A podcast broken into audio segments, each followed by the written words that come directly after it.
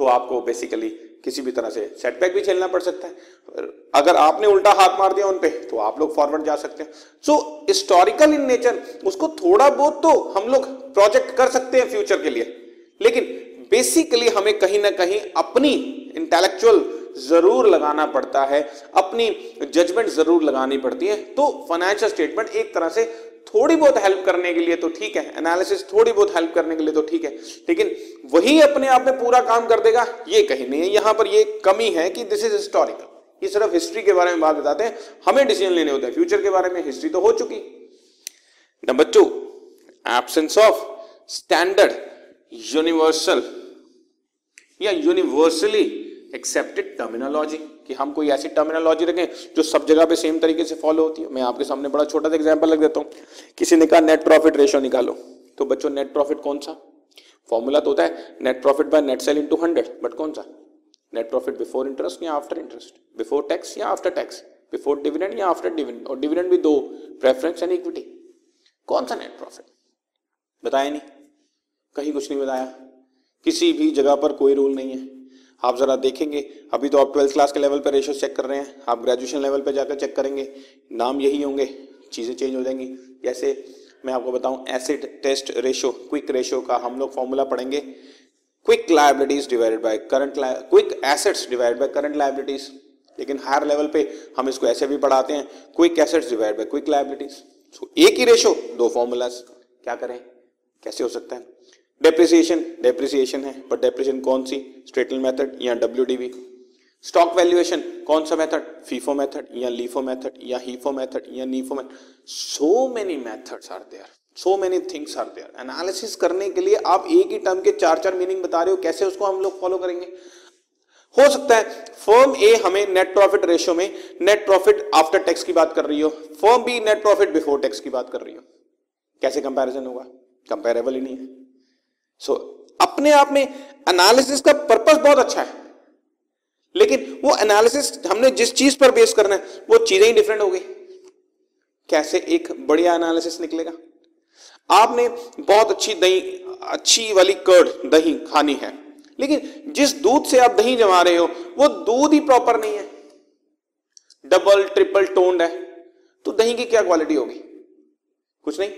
Simple जो base है वही खराब हो गया आगे कैसे चलेगा? सो यूनिवर्सली एक्सेप्टेड टर्मिनोलॉजी ही कहीं नहीं है।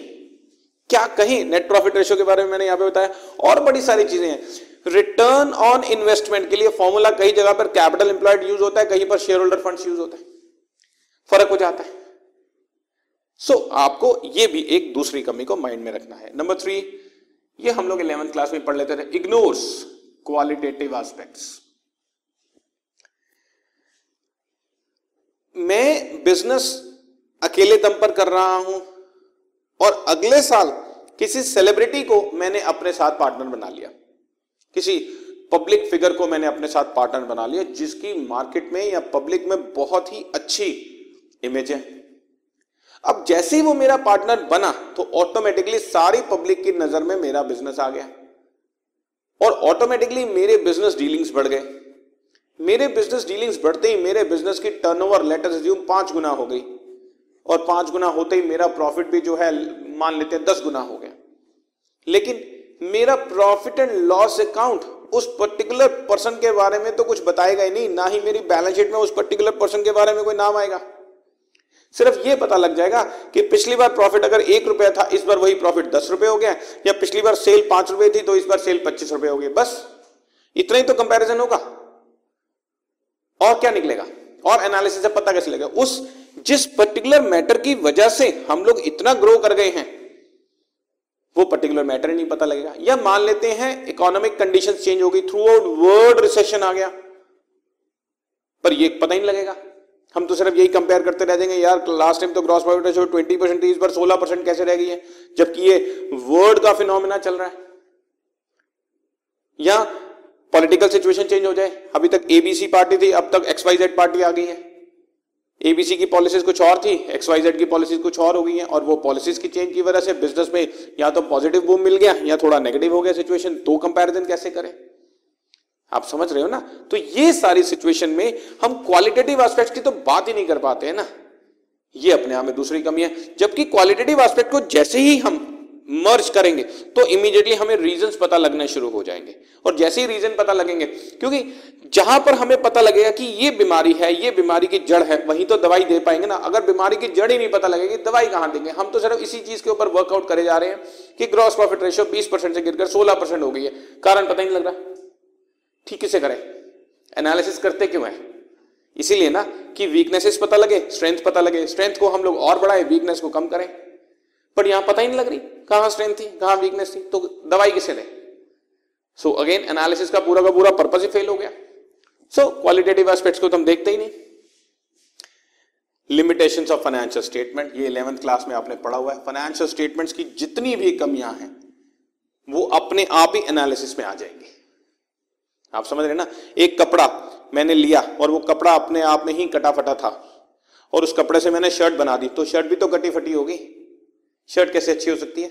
मैंने जितनी मर्ज़ी अच्छी स्टिचिंग कर दी, जो मर्ज़ी अच्छा कर दिया, उसके अंदर दुनिया भर के एक्सेसरीज लगा दिए जिपर्स लगा दिए, दुनिया भर का काम कर दिया, लेकिन कैसे अच्छी हो सकती है? क्योंकि कपड़ा ही खराब था। तो फाइनेंशियल स्टेटमेंट्स में अपनी कुछ कमियाँ थी। उसी फाइनेंशियल स्टेटमेंट्स की कमियों के साथ ही मैंने उसका एनालिसिस कर डाला। तो कमियाँ तो अपने आप ही उसमें आ जाएँगी ना। जैसे मैं यहाँ पर कोई एग्ज़ाम्पल नहीं दिया सफ़र फ्रॉम सर्टेन लिमिटेशन जैसे मैं आपको इसका एग्ज़ाम्पल अपनी तरफ़ से बता देता हूँ। अगला पॉइंट आ गया। उसमें कवर हो रहा है बच्चों। इग्नोर्स प्राइस लेवल चेंजेस एक आदमी ने बिज़नेस स्टार्ट किया 1990 में। तब उसने लैंड एंड बिल्डिंग खरीदी एक करोड़ की। एक आदमी ने उसके कंपैरेटिव बिज़नेस स्टार्ट किया 2010 में। वही सेम लैंड एंड बिल्डिंग उस टाइम 100 करोड़ की हो चुकी थी। 20 साल में वर्ल्ड में इतना चेंज आ गया था। वही उस टाइम लैंड एंड बिल्डिंग जो है वो सौ करोड़ की हो चुकी थी। अब मान लेते हैं दोनों ही कंपनी सेम बिज़नेस कर रही है, दोनों ही कंपनी 10 परसेंट रेट पे डेप्रिसिएशन लगा रही है और दोनों ही कंपनी स्ट्रेट लाइन मेथड पे डेप्रिसिएशन लगा रही है। तो देखना फ़र्क कहाँ आएगा। पहली कंपनी ने एक करोड़ की लैंड एंड बिल्डिंग खरीदी टेन परसेंट डेप्रिसिएशन दस लाख रुपए लगाएगी। दूसरी कंपनी सौ करोड़ रुपए के ऊपर टेन परसेंट डेप्रिसिएशन दस करोड़ रुपए लगाएगी। दस लाख रुपए डेप्रिसिएशन और दस करोड़ के डेप्रिसिएशन में नौ करोड़ नब्बे लाख रुपए के डेप्रिसिएशन का ही सिर्फ़ फ़र्क आ गया। लेटस ज्यूम उन दोनों फर्म्स की सेल्स भी बराबर हैं, परचेज भी बराबर हैं वेजेस भी बराबर हैं सैलरीज भी बराबर हैं, सब कुछ बराबर चल रहा है इंटरेस्ट भी बराबर है डिबेंचर भी बराबर है तो भी नेट प्रॉफिट सेम नहीं है। कारण डेप्रिसिएशन इतना ह्यूज डिफरेंस कर दिया डेप्रिसिएशन ने कि एक कंपनी तो बहुत बेटर नज़र आएगी, क्योंकि जिसका डेप्रिसिएशन कम, उसका प्रॉफिट ज़्यादा। तो वो तो बहुत बेटर नज़र आएगी, और दूसरी कंपनी कंपैरेटिवली बहुत डाउन जबकि दोनों इक्विवेलेंट गुड चल रही है कंपनीज़ अब कैसे हो कंपैरिजन एनालिसिस का क्या यूज़ रहा? प्राइस लेवल चेंजेस को इग्नोर मार दिया ना हमने। या तो प्राइस लेवल चेंजेस को भी साथ साथ कंपेयर करके चल रहे होते। नहीं कर रहे। इसलिए एनालिसिस अपने आप में कमियों में रह गया। डिफरेंट अकाउंटिंग प्रिंसिपल्स ये मैंने अभी बताया बच्चों। डेप्रिसिएशन लगाने के ही कई मेथड हैं।